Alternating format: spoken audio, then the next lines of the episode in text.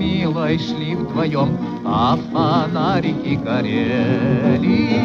И при виде их на момент притих, и сердца наши замляли. Hello, and welcome to the SRB podcast, where in each episode we discuss Eurasian politics, culture, and history. As always, I'm your host, Sean Guillory.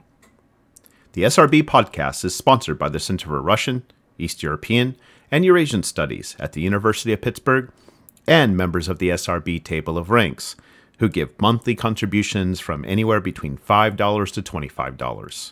If you'd like to support this podcast, go to my Patreon page at patreon.com slash Sean's Russia blog or to the podcast website, srbpodcast.org, and hit that Patreon button and join the Table of Ranks. Every semester, we at REES spotlight a few faculty affiliated with our center.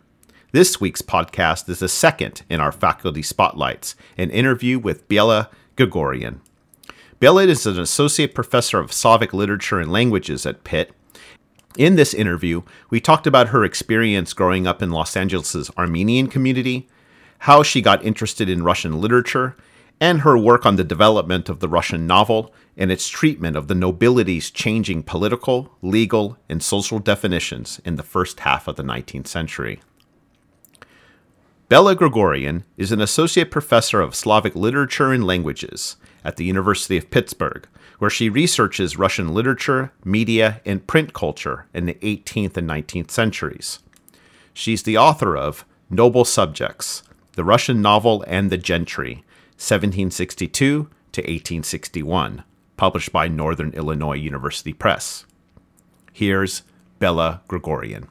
А жить-то хочется, я весь горю тебя, моей женой. So, um, just just to start, uh, why don't you introduce yourself? Who you are, some of your background. Um, I'm Bella Grigoryan. I teach Russian literature at the University of Pittsburgh. My family immigrated from the former Soviet Union um, in the early 90s. So I guess after it was um, no longer a Sov- the Soviet Union. Um, I grew up in California, and and then I've been on the East Coast since the early 2000s. And you, you, you your family immigrated from Armenia. Yes, I mean I was born in Yerevan, and I, I yeah. Know what So, what was it like growing up in the Armenian community in Southern California? Because it's a big. Anybody who knows anything, it's a big deal, right? It's one of the probably the largest diaspora. I think, yeah, it's a very sizable community. What's really interesting about it, I think, is that um, it's this kind of meeting ground or melting pot of different kinds of Armenians from uh, really all over, um, you know, from Russia, Armenia, Lebanon, Syria, um, Iran, of course. So it's interesting because, of course, there are cultural and historical, dialectical, like linguistic um, differences. And I think for an Armenologist, it's very interesting as the space where these distinct communities with their own histories and so forth um, come together and really mix quite a bit. Um, so, in, in that respect, it's a very interesting, almost like an experiment. Do you get a do because you know I lived in Los Angeles too, and of course I remember uh, is it April twenty fourth? Yes, uh, and and you know Armenians driving in their cars in Hollywood with Armenian flags for to commemorate the genocide.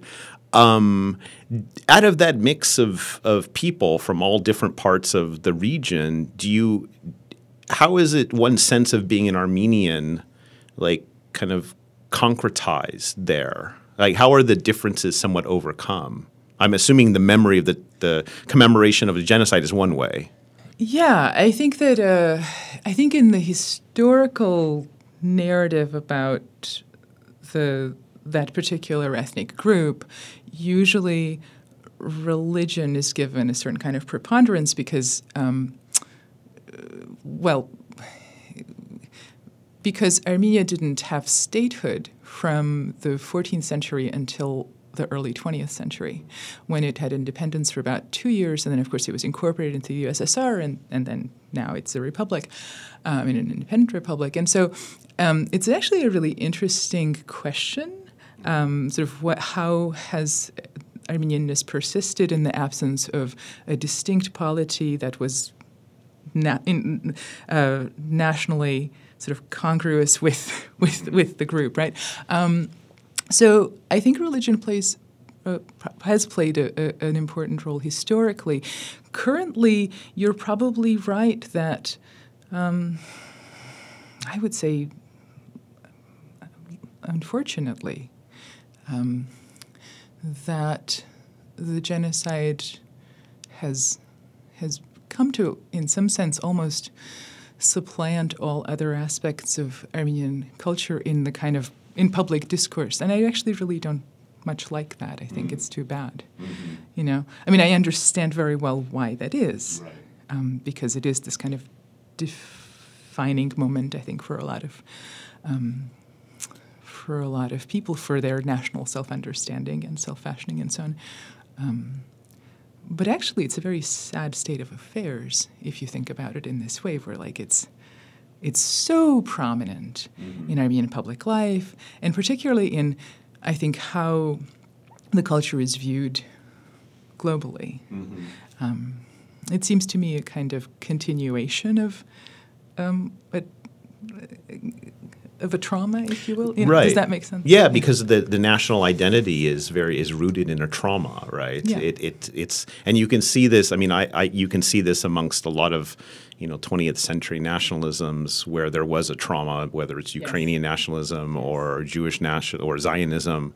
Um, it's it's the, founded on the trauma, and then has, you have to reproduce the trauma in every generation uh, to maintain as a as a as a cornerstone of that national identity, right? Um, what about uh, before we move on to other things? I, one other question about to you know use you as a token.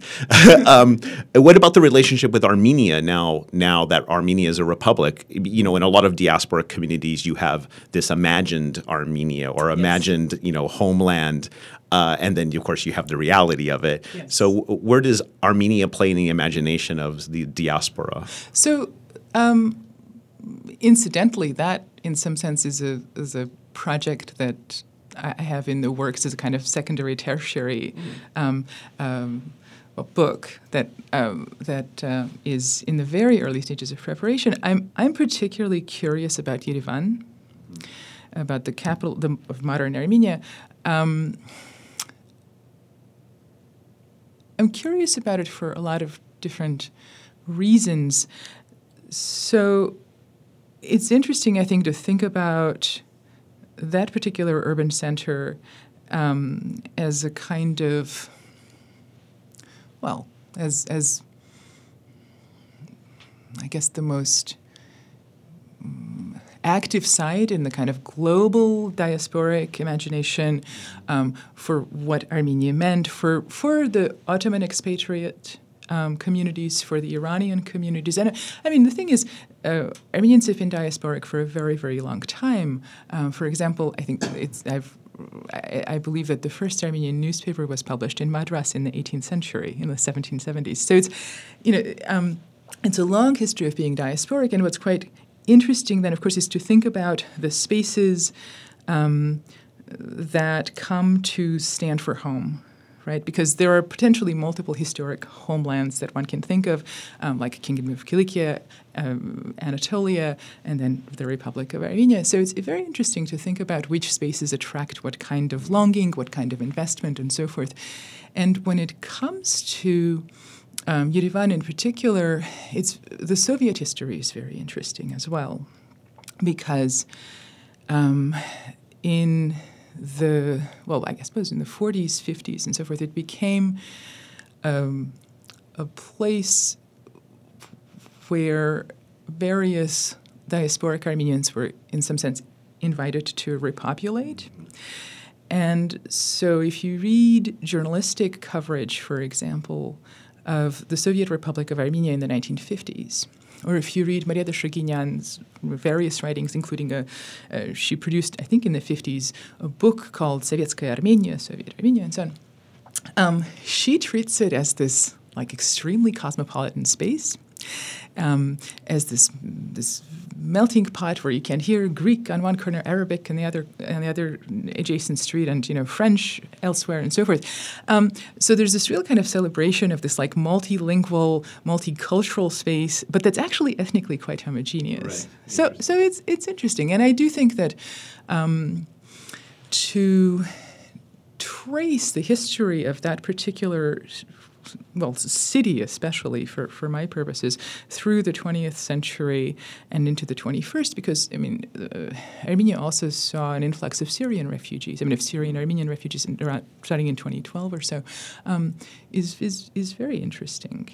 Um, so, given, given your background, you know, as Armenian, Armenian immigrant or your family immigrated to Armenia, uh, from Armenia to Southern California, um, and you, clearly you, your interest in it at some point to to do like an academic study. What what got you interested in Russian literature? well, I mean, I I grew up fully bilingual, bicultural um, in every sense, and so I mean, I was, you know, I, I, I read it as a child, of course, but as an area of serious study, as a profession, um, Russian literature became interesting to me at Berkeley, um, where I was an undergrad. I started out as an English major, and then I took some uh, what I would call gateway courses um, that were, you know, life changing truly because here we are. Um, so I would say Berkeley, Slavic. Um, I would say that it was very much studying in that department that made me um, think of this as a as a vocation. And then I actually started out as a comparativist in grad school. Like I was going to do this project on um, the transnational flow of ideas around um, basically romantic nationalism on the one hand, and then later on socialism, like towards the end of the 19th century. And I was interested in how. Um, basically, how which intellectual currents went through Transcaucasia, when, how, etc. Like, with, like for example, it's interesting to look at where um, various 19th century Transcaucasian intellectuals were educated. Like, if somebody went to Dorpat versus you know, and so forth. So, um, so to kind of trace those currents and and to think about that space um, in a kind of world lit context, I guess if that makes sense. Yeah, yeah. No. So, so what happened? um, what happened was I um, I took my first course on 18th century Russian literature um, at Columbia, and it, I think like a lot of grad students, it was my first exposure to that time period, and um, yeah, it was really compelling in some part because also it was very new, and um, and then going forward, I I decided that I wanted. Um, kind of more holistic understanding of the Russian tradition because I realized there were sort of too many time periods that I was interested in to really do complete. Um, and then I actually ended up, I mean, Slavic is such an interesting field that, that I actually ended up kind of completing. Um, in some sense, a complete degree anyway through coursework because I have I've retained uh, secondary and tertiary areas of you know pedagogy and research in in uh, French and Armenian literature. So, you know, it's always there. yeah, I think most 18th and 19th century Russianists are to some extent comparativists. Mm-hmm. Yeah. I, I, mean, that, that does come across to some extent in, in your book, the, your most recent book, which is Noble Subjects, the Russian Novel and the Gentry, 1762 to 1861. Um, first, I have to say that I appreciate anyone who's going to deal with the the late 18th 18th century and the Nikolaevan period in Russia. It's a it seems to be a period that's I mean, maybe hopefully you can correct me, but it's a period that seems to be falling more and more out of favor, um, particularly the 18th century. Um, so, how did you come to this topic to deal with the issue of the nobility in particular? So, I think uh, I think you're right that in some sense, especially for our undergrads, the 19th century has receded to almost where the 18th century was 20 years ago. Um, I, I suspect it's some kind of set of cognitive operations with think moving from tw- the 2000s to the 1800s that's mm-hmm. that's made this so. But um, so, well, it, this is my first book. It's a dissertation book. It started out as a dissertation, and actually, when um, when I began to work on the dissertation, you know. like in some sense, again, the conceptual apparatus that I brought to 19th century Russian literature was shaped very much by through reading um, scholarship on French. English and to a lesser degree American 19th and 18th century literature. So I was going to write a dissertation on like on domesticity. On it was going to culminate in, in the Russian realist novel's rendering of home life which is to say that I sort of like I came to Anna Karenina looking for Madame Bovary, right? And uh, I mean, I was um, I was qu- quickly prompted to reorient because as I began to read about domestic culture in Russia. Um, and most of that reading was actually not literary. Most of that reading was periodicals, domestic manuals, farming manuals, conduct books, things like that. Um, I came to see that, first of all, okay, so domestic culture or sort of housekeeping, the Greek kind of oikos, nemo, right, economia, house management, is domovodstvo. And in the Russian case, its meanings are multiple. So if you want to figure out what is domovodstvo, let's say in the 1840s, and you pick up Notes of the Fatherland, which had a section called the Domovodstvo. It's a lot of different things. It could be taking stains out of your nightgown, or or it could be uh, farming manuals. I mean, it could be you know things about the three and seven uh, field crop rotation system. What was crucial uh, to to my mind was that. Um, whereas in the scholarship I'd been reading, that had to do mostly with middle class and bourgeois 19th century domesticity, um, women were at the forefront. So the middle class woman uh, as a political subject, for example, in uh, English realist fiction, right? In the Russian case, it gradually became apparent to me that this was not at all necessarily going to be the same. Mm-hmm. Um, this is not to claim that men were exclusively associated with, with domovodstvo, but they were strongly associated with it. And gradually I came to recalibrate the project around what I would call a, a masculine domestic ideology that still has a lot to do with Russian political culture and so forth. But you see how uh, a, a, project that started out with certain presumptions um, that were shaped through exposure to um, studies of Western societies got recalibrated to better fit. And how do you explain this difference in gender orientation? For in in the Russian case versus what you were seeing in the European case? So I I think it has a lot to do with property holding patterns and with the history of social estates, that is, soslovia, um, in Russia. And and again, um, it's not to claim an exclusivity for the pomeshchik as an interesting figure in 18th and 19th century culture, but it is to claim an exclusivity for a certain um, kind of urgency around um, the question of this particular creature's domestic life, mm-hmm. sphere, and so forth. Right and and I think the explanation for that is the the cultural and legal history of the nobility. Right. Yeah, because as you point as your book starts out, I mean the, the nobility uh, beginning in 1762, where they're essentially emancipated from state service by the short reign of Peter III, um, his six month reign. But nonetheless, this is an important key reform because it, it totally redefines the life trajectory of what is expected out of this class. Whereas before, because of Peter the Great, they're supposed to do go into state service in some form or another. Now they're kind they're emancipated from that, and it's kind of like it's kind of you know to put it frankly, what am I supposed to do with my life? right, right. and, and, and then and then till you know your book goes all the way into 1861, where Another crisis of the nobility occurs because of the Great Reforms, but that's a whole different other story. So, so what are some of the things? Talk about that this 100 year period you're discussing and how the nobility is faced with this, uh, you know, need to reorient and transform itself. So, I think the first thing that that I that I should say is um, about heterogeneity. That is to say, um, even taking the long view, even beginning before the chronological boundaries of, of my study um, and moving through to you know, the tail end of the of the 19th century, the nobility uh, as a as an estate is extraordinarily heterogeneous, diverse in terms of. Um, well, on just about every front. And a good illustrative example is that a person who is said to own 3,000 serfs and a person who is said to own 15 serfs are technically both nobles. Mm-hmm. You know, but they would have had wildly different upbringings, outlooks, aspirations, access to power, um, and relationships to the provinces.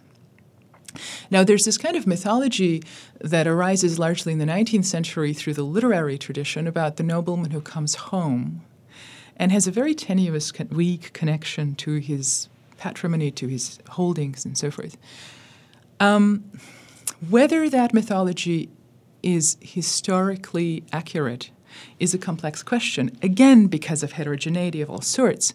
So, for instance, uh, there's a, a, a, study, a lovely study of Tver province by Mary Cavender, where she shows that actually Tver province landowners in under Nicholas I were quite connected to their local communities, um, to the pro- their provincial towns, and so forth.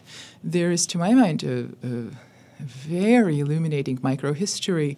Um, of Vladimir province landowners um, by Kate Pickering Antonova is called An Ordinary Marriage, um, that, that again sh- just reveals a lot that I think we didn't know about what she calls middling nobles, who again are quite connected to Vladimir, to their local communities, and so forth. So, in that case, the 19th century mythology about the nobleman who returns and doesn't know he's, no, his home doesn't really work. Now, that said, it seems to me that, that this, to my project at any rate, to the argument I make in the book, what is central is the relationship to property. And again, that's like it's a it's a, a matter of some longevity. So if you think about even the word pomeshchik, its origins are in, in, in the Muscovite period and has to do with the verb помещать, помещали. So it's somebody, it's a, it's a member of the elite who is placed on a piece of land in exchange for military service. Is that land ownership? Um, hmm. Then, as your listeners and as your supporters will appreciate, you have the Petrine uh, introduction of the table of ranks, um, and uh, the Petrine also kind of recalibration of what were again heterogeneous elites into one dvoryanstvo. Mm-hmm. But like again, mm, um, how how might we think in that case about what is nobility in fact? Right. Especially because with the table of ranks, it becomes attainable through service. It becomes possible to um, to for newcomers to advance and so forth. Right. It, it disrupts the hereditary nature of the nobility as such. This interest is, is the issue of property is a really interesting one because what you also see in in some of your discussion is uh, and through novels. Well, before I get to that, let me ask you this then. Um, you in your introduction you speak about how at coinciding with this you know development of what is the noble identity, this thinking about it, this hand wringing over it. You also get the development of the Russian novel. Mm-hmm. And, you know, anyone who knows anything about Russia, the novel has a very particular role in society and culture. Um, in some cases, the novel is the main one of the main uh, ways to you know express criticism of social life. So, what what role does the novel play in Russian society in the period you're talking about, and and what is its connection with the nobility? So, I think that the novel. Uh, plays many roles, but in connection specifically with with this this um, question, well, it's a kind of carrier of a domestic ideology, you could say, right? Um, you can think about, on the one hand, it as a um, one genre among many, one cultural form among many. So, you know, while I don't disagree with you about its ex- its exclusive status in a certain sense, right, because um, of the preponderance of Aesopian language and so forth, all of that is true. But um, I'm inclined to actually kind of embed these very canonical texts or less canonical texts by very canonical writers like Pushkin, um, whose unfinished works I deal with, in a, um, a kind of thick description, a kind of thicker uh, richly articulated context that's actually mostly non novelistic. And what you see, I think, when you do that, um, is a kind of, I would say, pervasive interest or preoccupation in defining noble status. And then, more specifically, as you began to say earlier, in thinking about what should the non-serving nobleman do? Now, the 1762 manifesto that, that freed them from ob- obligatory state service, first of all, was in some sense prepared by uh, various things happening under Elizaveta Petrovna, um, and and even earlier.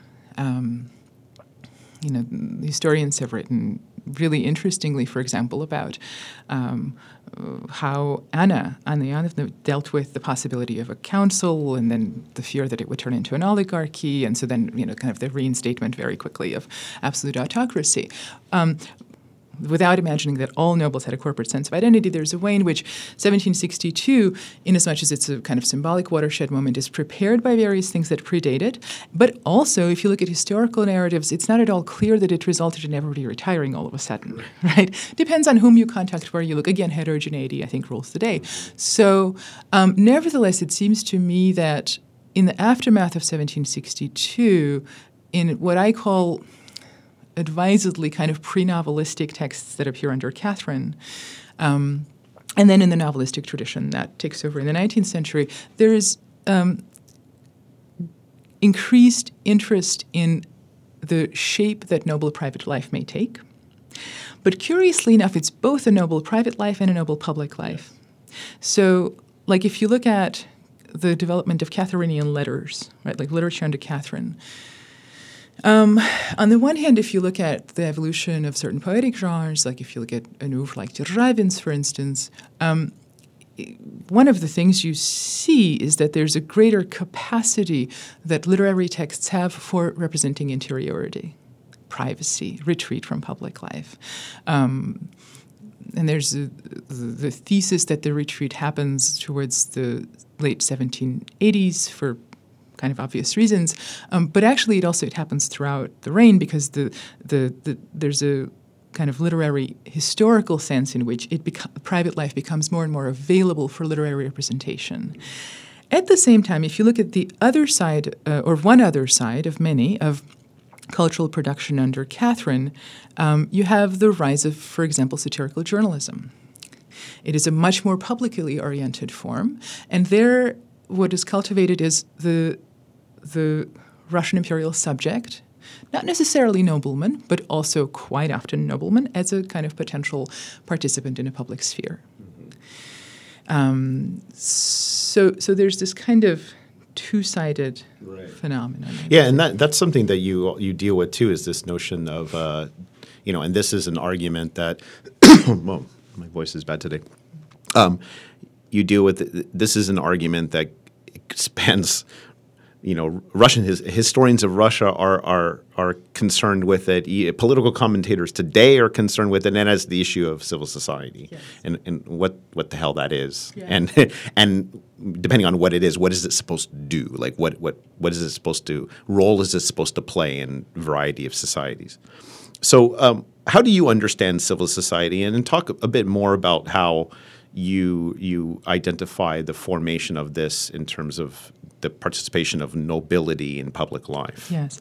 So the first thing I should say about that is that the um, some of the most interesting historical scholarship in the last, I would say, 20 or so years has shown a that there were formations one could call civil society, public sphere in imperial Russia, which I think we're quite inclined to think of as a place that did not have these things. And, and I think that's a blind spot, again, that comes from um, looking at Russian imperial history with with Western eyes in a way. Like if you're expecting um, a liberal democratic public sphere, you're not going to find it. But if you're a little bit more open about what you might hope to find, you will find interesting things. So some of the very interesting scholarship has actually been about non-noble participants in public life, um, coming from the merchantry, from the meshchanstvo, and so forth. Um, so literate persons who um, produce—I mean, if we're thinking about a textually contrib- constituted public sphere, who who produced circulated text and engage in various kinds of publicity, one might say, right? Publicness. Um, its political ramifications, again, I think if we come to them with minimal expectations, we can kind of consider more soberly. Um, so, for instance, I mean, one thing I, I look at in this study is the Free Economic Society, which is a voluntary association, but it was a voluntary association that was very, very, very closely linked to Catherine. So, okay, if you're a public sphere scholar, what do you do with the fact that it involves, well, it, was a, it had great longevity. So, let's say in the under Catherine, um, it you're you're looking at a, an institution that had a, a publicly circulated journal, didn't have a very high circulation rate, but okay, it invited participation. Um, it also, you know, it's, it had a kind of coffee hour. Meet, uh, that is to say, they, had, they held meetings, or it is even indicated in the materials you can read now that they, they were able to get, I forget, I think, tea or coffee.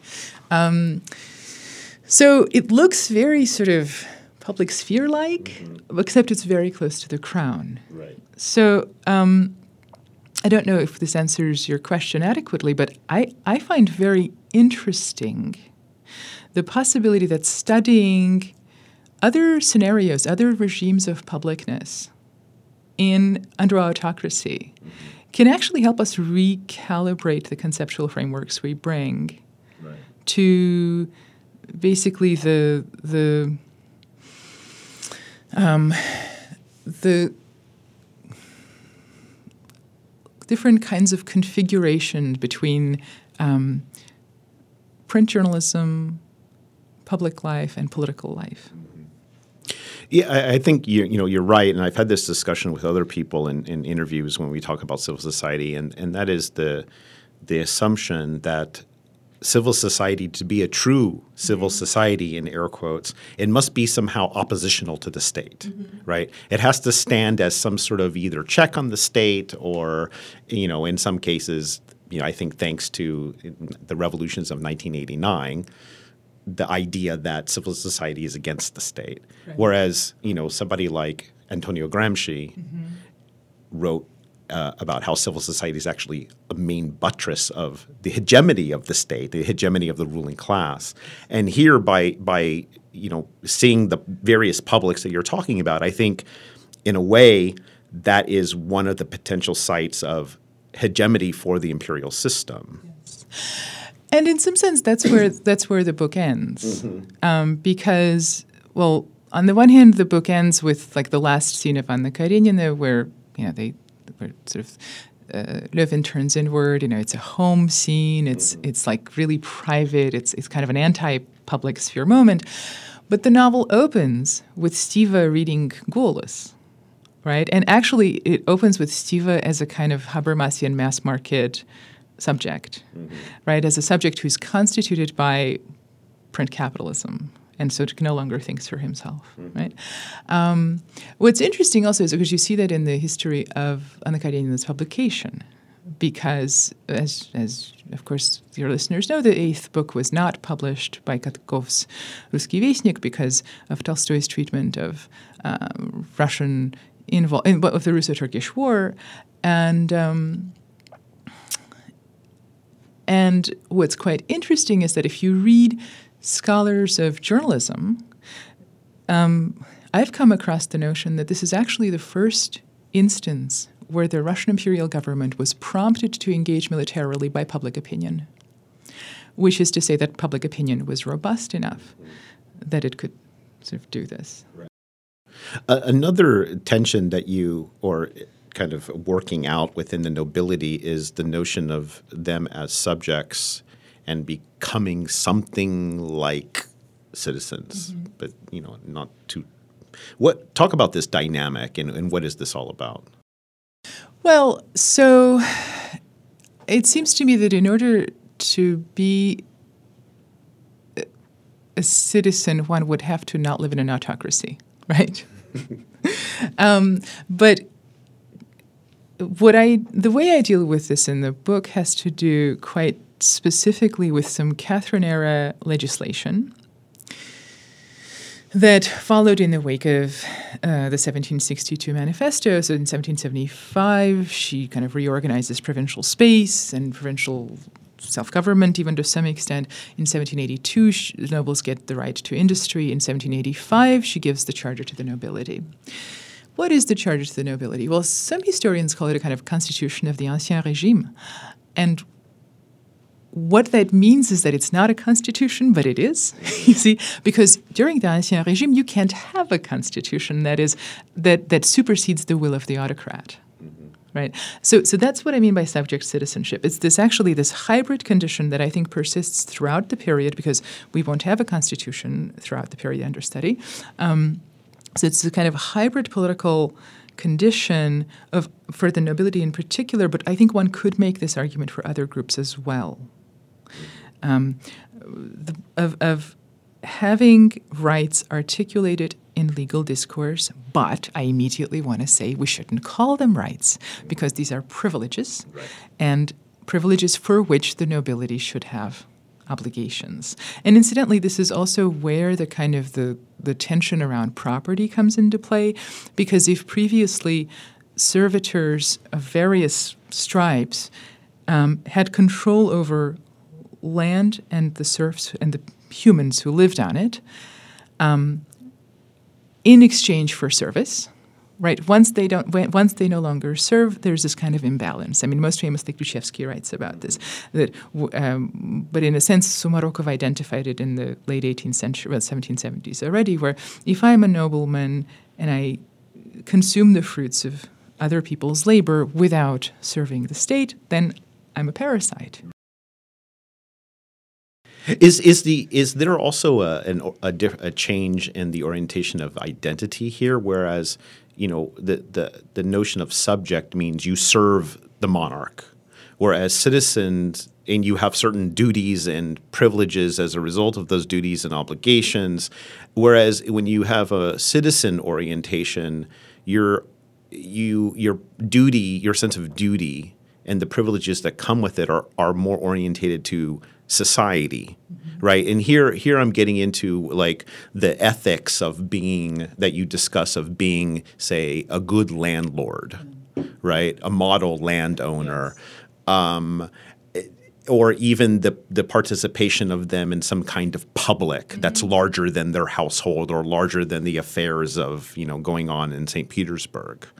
Um, it, it, do can you talk about is that orientation also there for them in, in trying to figure out what is their you know now that they're released from service what are they going to do with their life well, I think I think it depends on how how charitably one regards the situation. Because, um, on the one hand, it seems to me that because of the pervasive connection between noble identity and service, so that actually throughout the second half of the 18th and the 19th century, it remained socially inappropriate not to serve the state. Um, you see this in all sorts of places, probably most famously again in Anna Karenina, when Novin reflects that he's seen by his social peers as a person who does nothing. yeah So there's a curious way in which those those um, private pursuits or like that local usefulness that Tolstoy was interested in in various ways, right? Even biographically founding you know, schools and of what various kinds of local enterprise. The, there's they can still be valued in public discourse in a in this kind of empty way, right? The other side of it is that um, because of the pervasive connection between noble identity and service, in Russian public discourse, once it becomes, I would say, especially robust, beginning with the 1820s, for me, I know other people who study the second half of the 19th century will say, no, that's when Yeah. it really starts.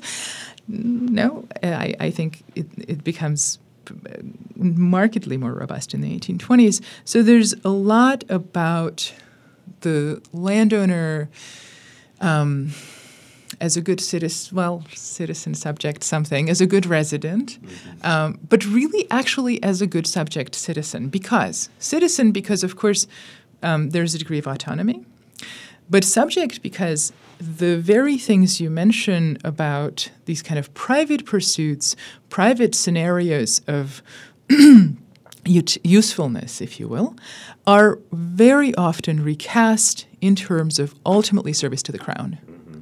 So, so there's a rhetorical operation that recurs throughout the artifacts I examine, where private life is described quite robustly, but then re-inscribed into state service. Right that's not state service, but it is state service. Mm-hmm. it's kind of a roundabout way of yeah. getting there. Yeah. And what about the, what about the relationship to serfdom and serfs? Because you also have another another kind of discourse that's running through here is the the, the nobleman as potential entrepreneur, yeah. right? And now they're given right you know privileges to engage in industry. Um, historians of the peasantry have written about the role the development of proto industrialization, which nobody thought of before. uh, another parallel with with with Europe, uh, and and nobles are are renting out uh, their serfs to you know in various kind of cottage and industrial pursuits, uh, mining things like this. So. Um, what about their relationship to their their main mode of economic livelihood? I think again heterogeneity, because I mean, so on the one hand, when it comes to the the historical record, in as much as we can access it, and and I realize that even that locution is kind of problematic because like which record, right. but um, but even when it comes to the way in which this situation is interpreted by his professional historians, and I'm of course a literature scholar, um, it's it's complex. Um, when it comes to representations. Um, what's quite interesting is that actually, to a significant extent, noble enterprise of the sort you mention remains a little bit of a social taboo. I mean, certainly we know that people engaged in it, but um,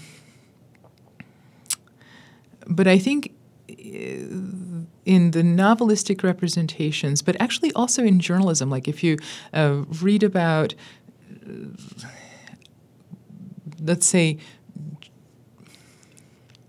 the press's coverage of how nobles can profit from their estates. Faddei Bulgarin wrote a lot about this and is one of the sort of figures under study here. Um, for a range of reasons that also had to do with just the fact that he happened to be Faddei Bulgarin, um, but but that included also that that he, the way he wrote about nobles profiting from their estates included figures and specific plans and so forth. Um, there's a way in which this is a taboo thing to talk about in public discourse, say in the 1840s, for example. Um, so that, and, and I think it's in some part a kind of a, maybe a, a preoccupation with a possible embourgeoisement, like mm-hmm. a kind. Um, so I think when it comes to representations, um, particularly novelistic representations, for writer, for for example, for Goncharov, it's very difficult to describe a successful, enterprising nobleman. Mm. In his last novel of his trilogy, Obryv in the Ravine, there is the landowner Tushin, who is like super industrious. His peasants live better than I do. You know, they, they, sort of they. I mean, they have these very very nice huts, and everything is very shiny. And he has technology. And there's this moment when Raisky goes and sort of the um, nobleman character in the novel, who is a kind of an artist and who is. Um, he's kind of provides the meta commentary about literary production and artistic production in general, and he goes to view Tushin's um, estate and and looks especially at the kind of the technological innovations which have a long pedigree in the Russian novel because you can think of someone like Kostanzhoglo in the second half of Dead Souls, um, and there are other, and actually Vronsky and Anna Karenina, but um, which of course comes after Obryv. But anyway, he looks at like this this, I guess we would call it now high tech estate, and has no idea how to describe it. Right. Interesting. Yeah. What about the so? But what about the representation of of how they relate to the institution of serfdom? In what sense? in the sense of you know by the end of your your story um, and and for you know many years before that there are serious discussions Yes. about abolishing serfdom and the question is more about how to do it rather than when you know to do it um, is is part of this this representation of a, uh, of and figuring out of noble identity what is its relationship to the institution of serfdom Well, first of all, I think it's noteworthy that Catherine had initially thought to release a charter to the peasants and never did. But even kind of conceptually, right, there's an imbalance. If the other estates uh, have something that the peasantry doesn't, right? Um,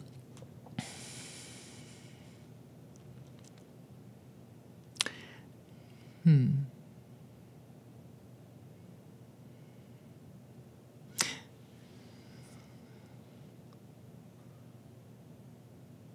I'm not sure how to.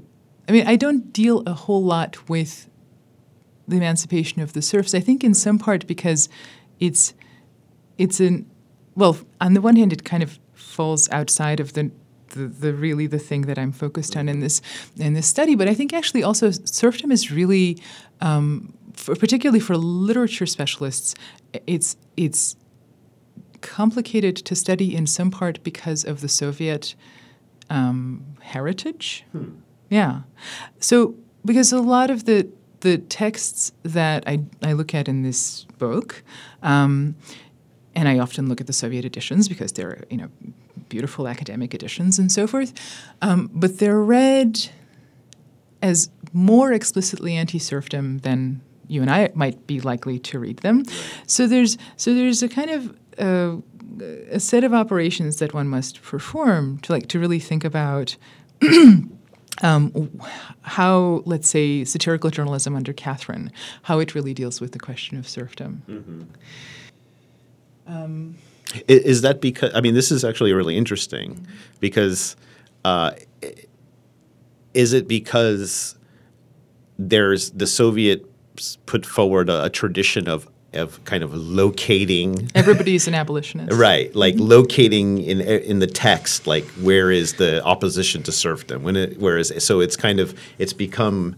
I mean, I don't want to be so flippant to say that it's not in style, but it's it hasn't there hasn't been a, a rethinking of this in literary studies. I think there is currently. okay, Um, there is currently a rethinking of, of both also like the representation of, of the peasants as a Right. as a as an uh, well, as an estate, and of course we should remember that um, per, serfs and peasants are not homologous, are not synonymous. There's there's not a hundred percent anywhere near um, overlap. So, but but there's there are uh, interesting things certainly being written about.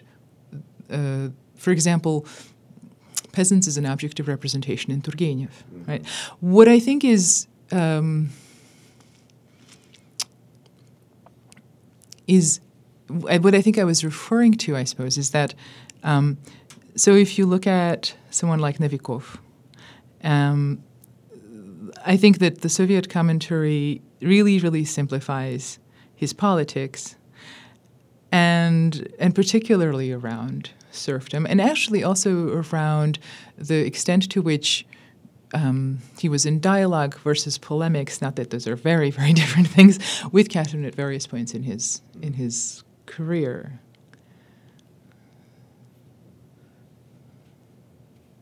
And and serfdom, I think, is the question that is kind of the most um, well, probably was the most interesting to to the Soviet um, scholars writing about this period.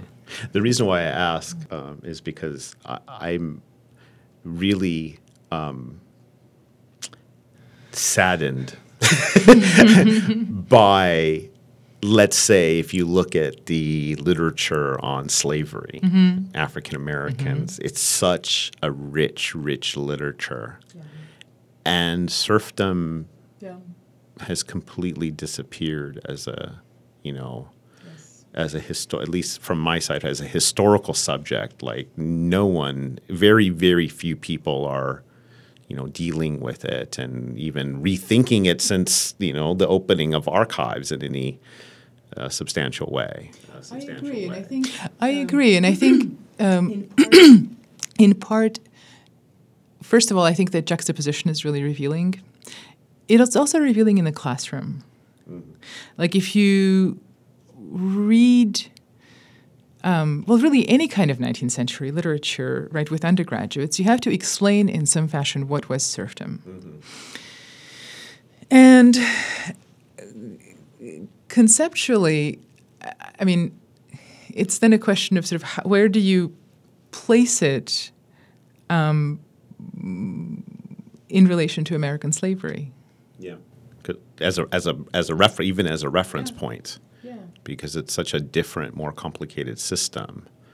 Um, well, I don't know if about difficult or more complicated, but it's a different system. Let's just say. I think because Russian serfdom you know, wasn't it? I mean, it wasn't racialized in an obvious way, mm-hmm. but it was racialized in another way that's right. quite familiar to us. So actually, that's an interesting point. I mean, because there's a lot of scholarship about um, the estrangement of the nobility from the serfs in a cultural sense, mm-hmm. right? Um, and then a kind of double estrangement from their own selves because the Russian elites are sort of both Western in a performative way and Russian in a performative way. Um, so, so there's that. But I, I think you're right that, that it, you know there one would expect that there would be more. Mm-hmm. I mean, about serfdom specifically as a political institution, as an economic institution, um, as something that's really shaped the world in which it existed. Mm-hmm. Yeah. As a teacher of Russian literature, you know, you, you are tasked with the you know, having students be interested in this. Um, and so, what are some of the things like what what kind of lessons do you think we can take from reading Russian literature today? Like, how do how do you approach that even in the classroom to get students to see something that it, that Russian whatever novel or literary figure you're reading or reading about uh, says something to you know for us to reflect on? So I, I think a lot about why we teach literature and how we do it, and um, I mean, I guess I would say a, a, a couple of things. Maybe um, on the one hand, you know, maybe without making any claims about Russia being uniquely equipped to make us better, um, I would I would say that um, I, I often wonder about teaching big books, just the door stoppers, mm-hmm. and um, our, I mean, much lamented decreased capacity to read them, which actually isn't really borne out in student experiences. Like if you give them War and Peace to read, more often than not, they will read it because mm-hmm. it's a page turner. Mm-hmm. I like to think, and I actually think it is. I mean, I, I think this is true. Um, so one area that that is of interest to me um, at the moment, in some part because I'm working on a my current project, which is very much a kind of media history project, dealing with the Nikolaevan period, um, is the ways in which, of course, various kinds of media products, media forms shape us cognitively, um, which is just a kind of fancy way of saying, like, we, of course, understand ourselves now to live in one of the most politically polarized periods in perhaps in human history, I don't know, but certainly, you know, I don't think in our lifetimes um, American or even global public discourse has been as polarized as it is currently and as impatient. Mm-hmm. So that you might even, or one might even find oneself disagreeing with a person with whom they basically agree, except this one thing mm-hmm. that they posted inappropriately on Facebook, and it's like the end of the world. And it's a short thing right? Because Facebook f- posts are definitionally shorter than War and Peace. Um, and I've read it and I'm angry and I need to talk about it. So there's a way in which, um, and I say this not as a cognitive scientist, but as a, a literature um, teacher, th- it seems to me that that reading big books tra- shapes us cognitively as well. And I hope that one of the ways in which it shapes us is in cultivating patience, like in cultivating kind of longer term attention. um, that might curb the impulse to um, respond immediately with antagonism. And do you find do you, what what is your uh, have you found it to be somewhat successful, or you're still ex- in the experimental stage? I am not carrying out a study that would tell us whether this actually works, um, and and you know I don't know, but I do think that that the notion that the literature, the humanities classroom, is a kind of um, potentially a kind of training sphere for um, basically nonviolent modes of citizenship. I don't think that's terribly far fetched. And by citizenship, I don't mean it in a legal sense, I mean it in a sense of belonging to a community, interacting with a community, um, and having opinions. So, like nowadays, I list on my course syllabi that one of the course the hoped for course outcomes, is the cultivation of an ability to read, write, speak, and then in italics, I say listen. That was Bella Grigoryan, an associate professor of Slavic literatures and languages at the University of Pittsburgh, where she researches Russian literature, media, and print culture in the 18th and 19th centuries.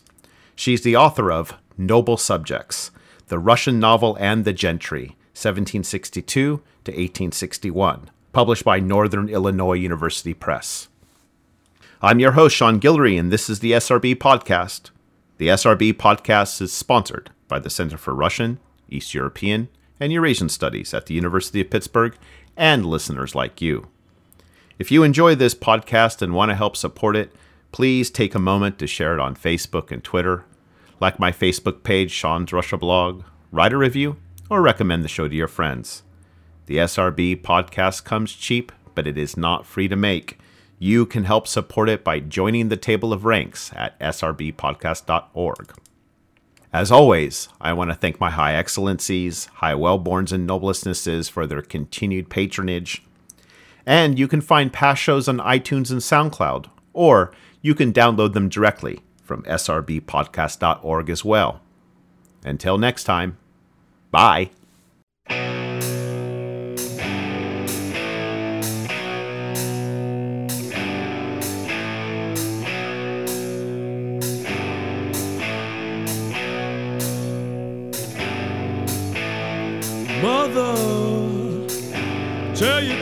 Not to walk my way. Tell your children not to hear my words, what they mean, what they say. Mother, Mother, can you keep them in the dark for a while? Can you hide them